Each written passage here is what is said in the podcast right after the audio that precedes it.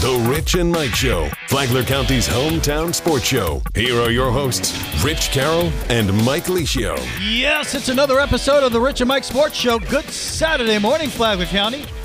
And a good Saturday morning to you, Mike Licio.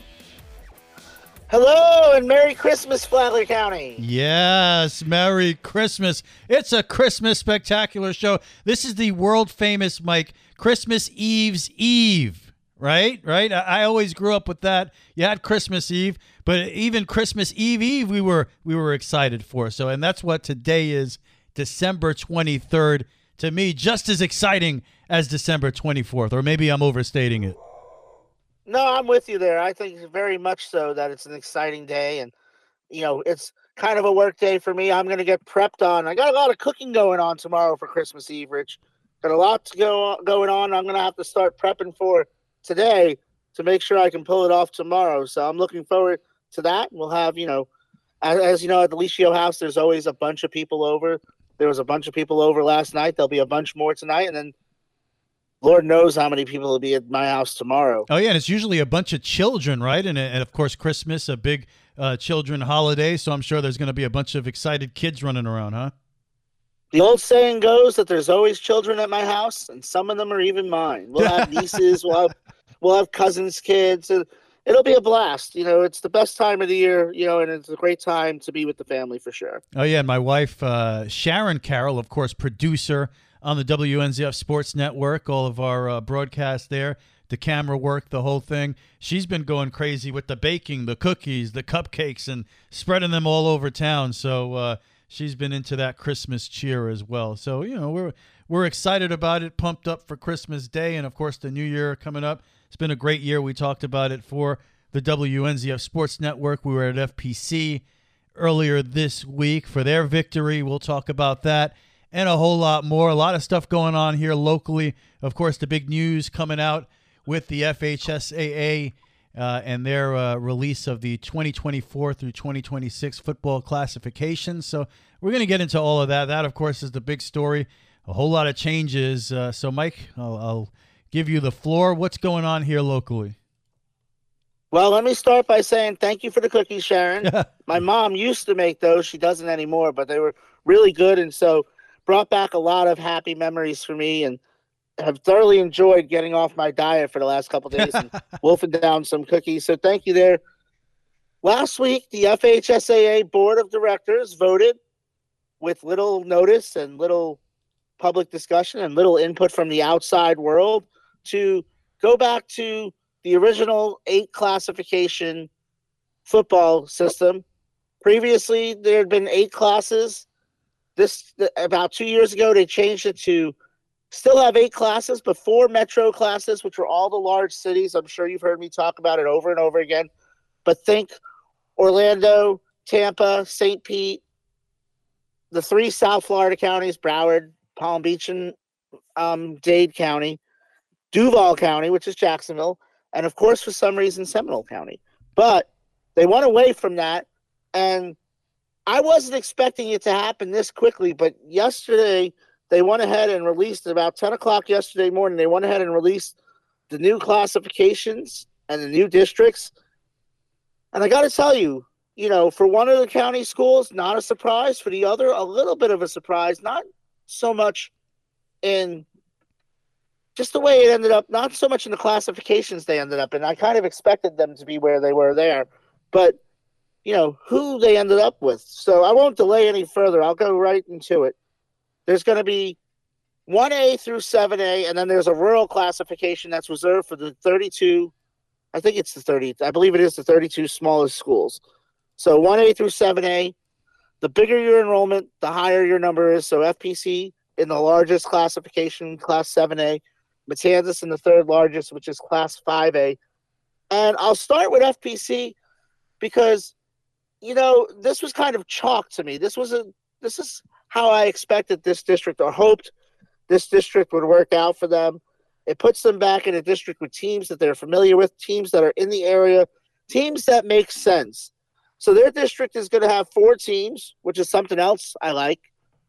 One of the reasons we went to this classification system in the first place was to get rid of the three and two and three team districts.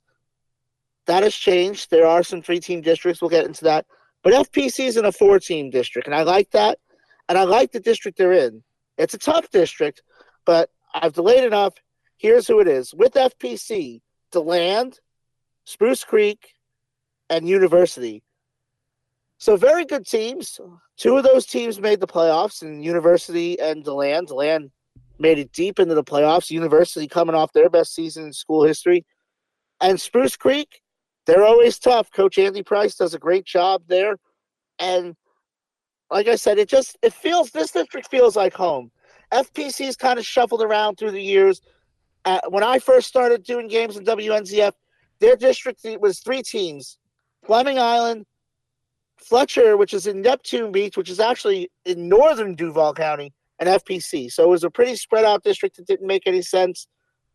They bounced around. They've had Seminole and Lake Mary in their district before.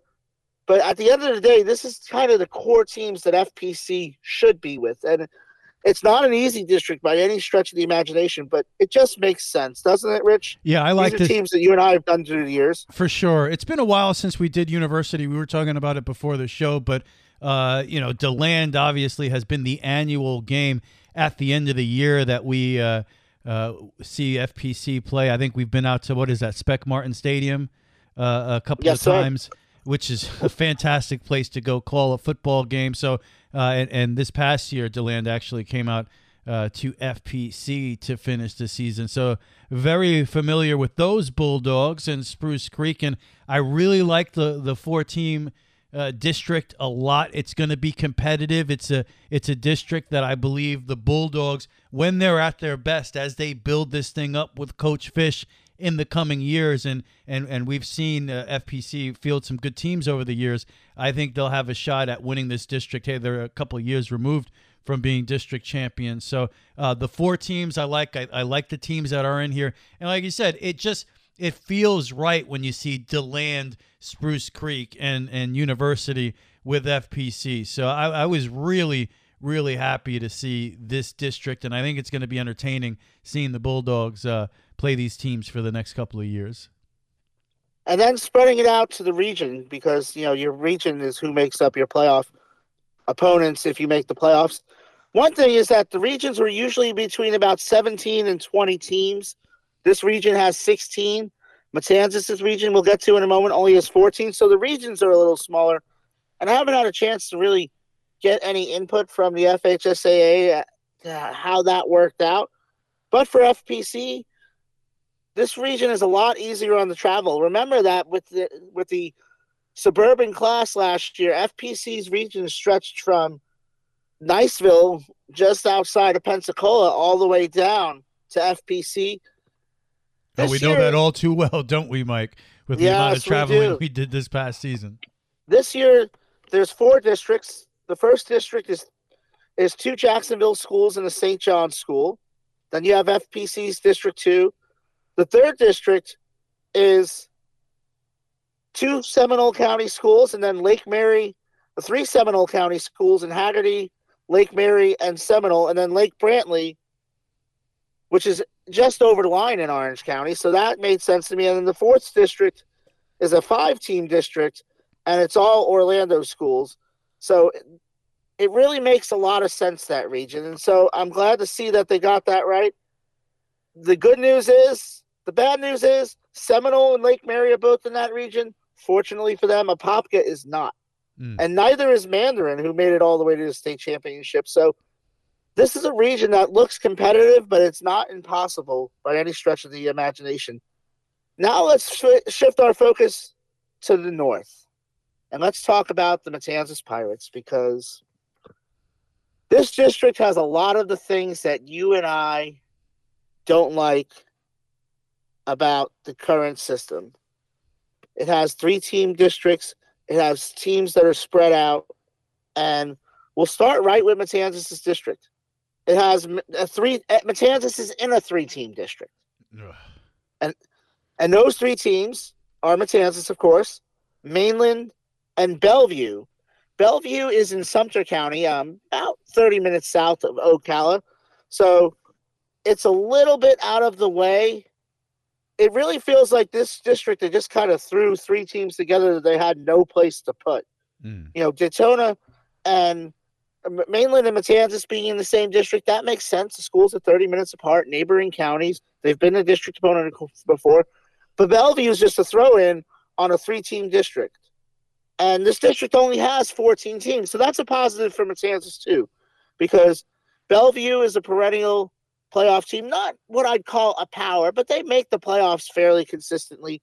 And then, of course, Mainland last missed the playoffs when I was in seventh grade. And the last two years, they've gone to the state championship. They've won it this past year. So that's going to keep Matanzas' hands full. And again, but on the flip side of that, only two district games. So that gives Matanzas some flexibility with their schedule. Mm. Maybe too much flexibility. It's hard to find eight opponents. I just they're going to have to. I can't stand but, the idea of a three-team district, though, Mike. And what drive? Maybe maybe there's a simple answer to this question. Maybe it, you know it, it, it's a geographical thing. But I look at the the uh, the the district above and below, right? Uh, Matanzas District Four. Look at District Three. You have uh, Beachside, Fleming Island, Middleburg, Orange Park, and Ponte Vedra. You got five teams in that district. Why can't you just take one of the teams from that district, put them in District Four, and now you have two four-team districts? I don't, I don't really understand why something like that is not po- possible to have such an uneven amount of teams in, in the different districts. It just, I, I don't know how that makes sense. make it make sense, Mike. Well, I'll, I'll, i would go with geography. Right but with the caveat that the district that they ended up with in District 4 doesn't make ge- geographical sense for mainland and Matanzas. It makes sense for those two to be with each other. Right. It doesn't make sense for Bellevue to be with them. But if you go through District 1, it's four Pensacola area schools, Lynn Haven, uh, Mosley and Lynn Haven. That's about an hour down the road, but they're all in the central time zone. District 2 is three Tallahassee schools. That makes sense. And I guess the only re- thing I can come up with for Matanzas' region and why District 3 is that way is because Fleming Island, Middleburg, Orange Park are all in the same county. And then Beachside and Ponte Vedra are both in St. Johns County and about five miles apart. And you'd like to say, okay, well, just take the school that's further south they're really about the same distance north of Matanzas. They're both about the same distance from Matanzas, and I guess they couldn't really, in their in their minds, justify how do we pick one school to go. How do we split two schools that are five miles apart into different districts? You know, so that was what I think they were trying to avoid: is keep the schools that were right next to each other, almost practically. They're both on County Road 210, like I said, about five miles apart in St. Johns County. They were trying to keep from having to split them. And then, of course, the only other alternative would be, excuse me, to take one of the Clay County schools, which are both all three further north than the two St. John schools, and throw them in with the two Palm Coast schools. And uh, you start to spread that district a little too far. Now you've got – the two schools that are two hours from Bellevue, and then you're going to throw in a school that's two and a half hours. That's the only explanation I can think of. I would, it would have almost have made more sense to take one of the teams that's in District Five in the Orlando area and move them into like Winter Springs would have made a lot of sense to move Winter Springs or Lyman, who are both outside of Orlando on this on our side of Orlando.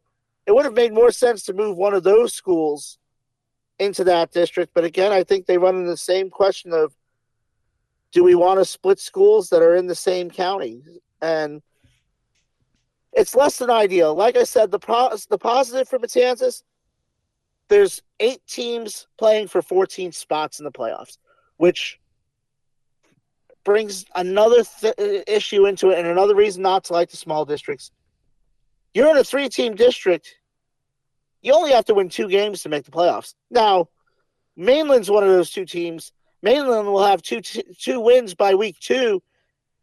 At worst case, week three. So, mm.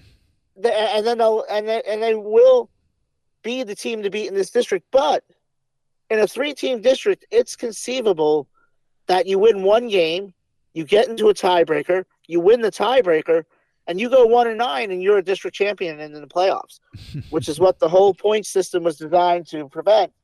And I don't see how in a region that only has 14 teams and eight teams making it, I don't know how you keep a three and seven and four and six team and a or a two and eight team out of the bracket because it's such a small region.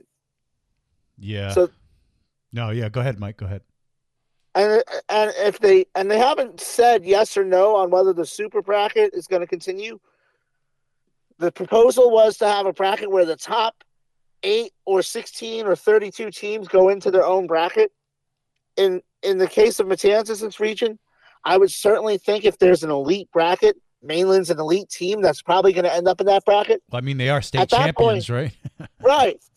So at that point, you're talking about 18, uh, 13 teams playing for eight spots. So it's it's it's a little bit of a head scratcher, and I think that this is what we have for two years, just like we had Metro and Suburban for two years, just like we had the uh, uh, two different point systems over the last couple of years that have changed, just like six years ago when we had district runner up and district champion getting automatic berths. And if you didn't do that, sorry about your luck. I have a feeling that this is only going to be a change for the 24 25 and 25 26 school years. And by the time we're sitting here in Christmas of 25, we'll be talking about a new alignment for 26 27. That's just my guess. You're probably right. So, uh, just out of curiosity, how about go to Class 4A, District 3, the alma mater, St. Augustine? They they're in a four team district. Couple of good, you know. I look at Clay. Let's talk about them and and uh, the competition they'll face and how they stack up there. That is a very good district, and you can hear my computer going haywire as I try to get back to it. But I don't need it. Eh, I don't need it unless I want to look at the region, and that's a region that they're kind of in the same boat Matanzas is, where they'll have some panhandle schools in the region, and even them from a district standpoint, kind of makes sense the way those districts were set up. You have the you have the three team district. We're not a fan of it, but the three teams are Pensacola schools. You have another three team, a four team district that's all Panama City Beach area schools, and then you have a four team district that's St. Augustine's district. That's the one that's a little bit of a head scratcher. So you have Clay, Ridgeview, and St. Augustine, which all makes sense, and then they threw Columbia in there, and I guess I think again that's a throw in because they didn't want to put him with the Jacksonville schools it's a little bit too far to put him with the Panama City schools, although they put Tallahassee Rickards in that district, so maybe that goes out the window. But it's a balanced district. It's a tough district. You know, St. Augustine's the class of that district, but Clay is another team kind of like Bellevue where they don't make the play they make the playoffs more than they miss it. They don't always make deep runs, but they're consistently a playoff team. Columbia is a tough team. They were only four and six this year, but in my opinion, were much better than their record belied. They played one of the toughest schedules in the state. But that's a long trip to make for a district game. You and I made that trip and just a little further. You know, we made a trip to Suwannee, which is just a couple of minutes down the road. It's a long trip to have to make for a district game, just like it's going to be for Bellevue to have to come across the state to play teams. But it really, honestly, these are teams, most of these teams are teams that St. Augustine's been with for generations almost. I can remember them playing Escambia and Pine Forest and Washington in the playoffs for the last 25 years. We saw Choctaw against St. Augustine this year and last year. And actually, Choctaw first came over to St. Augustine in the 1994 playoffs. So they've had to come over here before. And then you, you have in Jacksonville, Ed White's a team they've faced in the playoffs. Riverside's a team they've faced in the playoffs. Englewood hasn't made the playoffs since dinosaurs roamed the earth, but they Wow, that's a long time ago, Mike. Jurassic or Cretaceous period. Englewood hasn't been better than five and five in about twenty five years. wow. So there yeah. you go. That, that that's fascinating stuff. Those are the new uh, FHSAA 2024 through 2026 football classifications. Should be interesting. I, I wish it was football season already, Mike, but at least we got basketball going on, right? it's been fun yeah doing some basketball this year you know i love it it's been tough matanzas has had a tough time we haven't had as much time as with matanzas they've only played nine games they've had issues with cancellations and you know they were supposed to play a game this past saturday and two teams canceled on them Mm. Or actually, one team canceled on them, and then the officials wouldn't let that game go forward. I don't know if I'm speaking out of order, but basically, the way it works is that you have a contract to have your games officiated by a certain association. So you need permission from that association if you want to use officials outside of that. The only reason that they wanted to use officials outside of that is because this game was in St. Augustine and their official association said they would not travel to St. Augustine. And so then it was asked, the question was asked, well, how about if we get an officials association that will travel to St. Augustine? And they said, no, we're not going to allow you to do that. So that's why Matanzas didn't play a game last Friday. Atlantic, who we saw the other night against FPC, not sure why they canceled. They were supposed to play them on on Thursday night, but Atlantic canceled, or excuse me, Friday night. All the days run together, Rich. But they were supposed to play Atlantic last night. Matanzas was, and Atlantic canceled. Amazing. They were going to be at the Pooh Bear Williams Invitational Tournament in Crescent City. Pooh Bear Williams, the former Florida State Seminole. What Pooh Bear? Uh, uh, this is a bit of an aside, but Pooh Bear Williams was a football player at Florida State. Um, he died tragically a couple years ago. He was my friend TJ when I was in high school. Pooh Bear was at Florida State. He was my friend TJ's favorite player because he was a fullback, and all he was was this super huge dude that was just strong and just ran people over and was just an absolute mauler. So wow, a fullback. Remember, rest in peace, Pooh yeah. Bear. Yeah, the, that's how old I am. Rich. We had fullback. remember the fullback position? Unbelievable. Yeah, so that's kind of why we we've been FPC heavy on the schedule on the WNZF Sports Network here early in the season.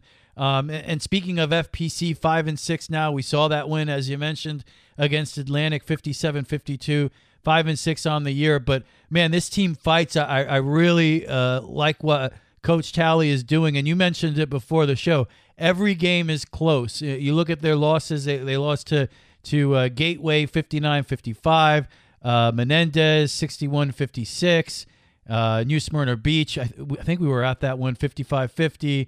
Another you were, yes. Yeah, Father I was right. Father Lopez, they lost 60-58 and Father Lopez having a great year. So FPC, man, they are in every single game.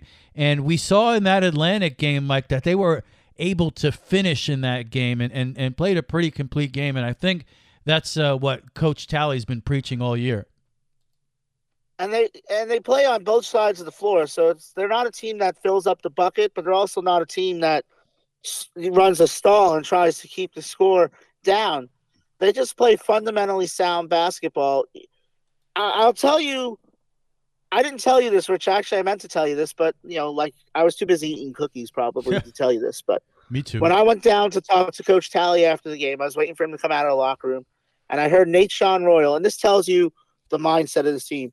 I heard him say to one of his teammates, "Man, I've got to find a way to stay out of foul trouble," and. He, he, it's just you see where their mindset is. It, it wasn't man. The officials were were ridiculous. You know, I got screwed on calls. It was, I have to do a better job.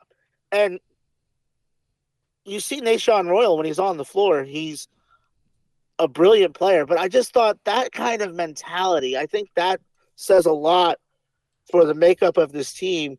That he didn't make any excuses. He said he had to he had to play better.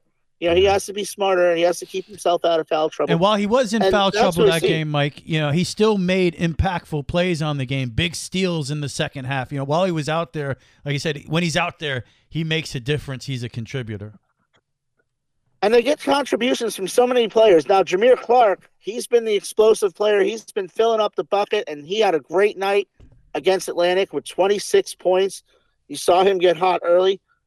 But other guys have stepped up. Kamarian Lang stepped up. You know, um, Corinthians Watson is injured, and you saw Anthony Hampton step up and take his role, kind of doing, kind of taking on the you know the offensive glass and re- defensive glass duties of being the primary rebounder. You saw Kamarian Lang continue to be a menace in the backcourt, really dictating how that team is on defense. And then on offense, you see guys like Matt Rodriguez He's he's he's not he had all his points were at the free throw line, but guess what? He hit those free throws. He got to the free throw line and he controls the offense. He directs the team. And you see this team playing as a cohesive unit, and it's been something to see.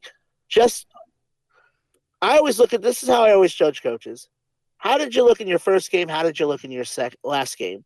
And we're still a long way from that last game, but we have seen over the last six weeks, we've seen that FPC team improve. Yeah, for sure. And, and they've looked really good. And, and the basketball will continue here in the new year. Our next game on the WNZF Sports Network, you find that on the Flagler Radio YouTube channel, also broadcasting on the WNZF Facebook page now. Our next game will be January 6th, and that will be at the ship as Matanzas takes on Ridgeview and the Crosstown Showdown, the Potato Bowl, whatever you want to call it, January 17th. The Battle for Belle Terre. Yeah, I like that. Battle for Belle Terre. Thank you, Mike. Uh, that'll be January 17th on uh, WNZF on the radio side and as well on the WNZF Sports Network. Mike, I had to, we have a couple of minutes here. I, I got to get your take as Yankee fans. Yamamoto, you, you, know, a lot of Yankee fans wanted him. Big star over in Japan gets the uh, $325 million contract from the Dodgers. They edge out the Mets in that department. Same offer. Yankees at $300 million. A lot of people felt like he was coming to the Bronx. Didn't happen. As a Yankee fan, what's your take on that? $325 million is a lot of money to throw at a pitcher who has never pitched in the major leagues. On top of that, a 12 year deal for a pitcher, that's wild. If I'm going to take 325 million and I'm going to commit it to somebody over 12 years, I'd rather have Juan Soto until 2036 than Yamamoto simply because you you feel like there's a good chance that you're going to get a lot of value out of a contract with a player like a position player, especially one as young as Soto, versus a pitcher. And there's been some issues with Japanese pitchers adjusting to the major leagues because in Japan they play six games a week and the pitcher pitches once a week. In the major leagues, you're going to pitch every fourth, every fifth day, and sometimes on four days on the fourth day. So there's an adjustment there. There's a it's a longer schedule, so instead of making starting 25 to 28 games a year, you're going to start 30 to 32, and you start to break yeah. down, and that's any pitcher. You see that happening to they, pitchers regardless of where they come from. So to expect to have a pitcher for 12 years with that kind of production just seemed like a, a big stretch and well, I, I, get what you're saying. Very, very little time here, so let me just get my take in here. I get what you're saying, Mike, um, but at the same time, with the Yankees, none of those, none of that seems to be the issue here. The Yankees offered three hundred million dollars, ten years, and when I see the New York Yankees of the past, when they wanted somebody, they would not be outbid. All right, and when you see the Dodgers offered three hundred twenty-five million, the Mets offered three hundred and twenty-five million, and the Yankees didn't match that offer. At least if we had the three teams with the 325 and see what he chooses then, then we're all on equal footing. For the Yankees to, to go out there and say they wanted this guy, Cashman went and, and, and saw the no hitter in Japan. They give him the number 18 jersey, the whole thing. And the Yankees, the way they operate these days, you're going to let $25 million, at least even up the score, offer uh, 325 and let's see where he chooses to go. Maybe he always wanted to to play with Ohtani with the Dodgers and everything. But this is just in my opinion another example of how the Yankees just don't operate like the Yankees anymore. The 12 years, the, the 325 million, who cares? It's their money. It doesn't even matter. If they were the Yankees, they would sign Yamamoto this year. They would sign Soto next year. But instead, we're in the era of, oh, well, if we sign Yamamoto, we're not going to be able to sign Juan Soto next year because, oh man, that's a lot of money. This is supposed to be the Yankees. They let $25 million determine the fate of the the jewel of the offseason, regardless of what you think about him. You know, never thrown a pitch in the majors, hasn't proven himself yet, but you still offered 300 million 10 years. Why not offer 325 and let's see where the chips fall? They're just they're just I, they're just not the Yankees anymore and it, and it's frustrating to see them do business like that. Everybody, Merry Christmas. Happy New Year. We will see you next time. That's another episode of the Rich and Mike Sports Show. Happy holidays.